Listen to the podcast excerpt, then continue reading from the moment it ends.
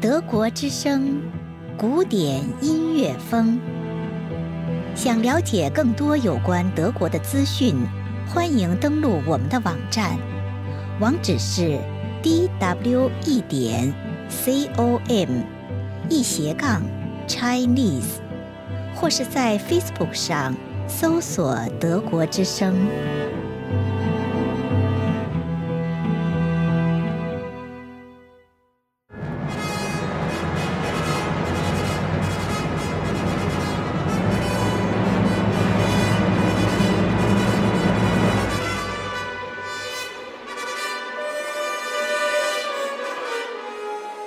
亲爱的听众朋友，欢迎收听古典音乐风。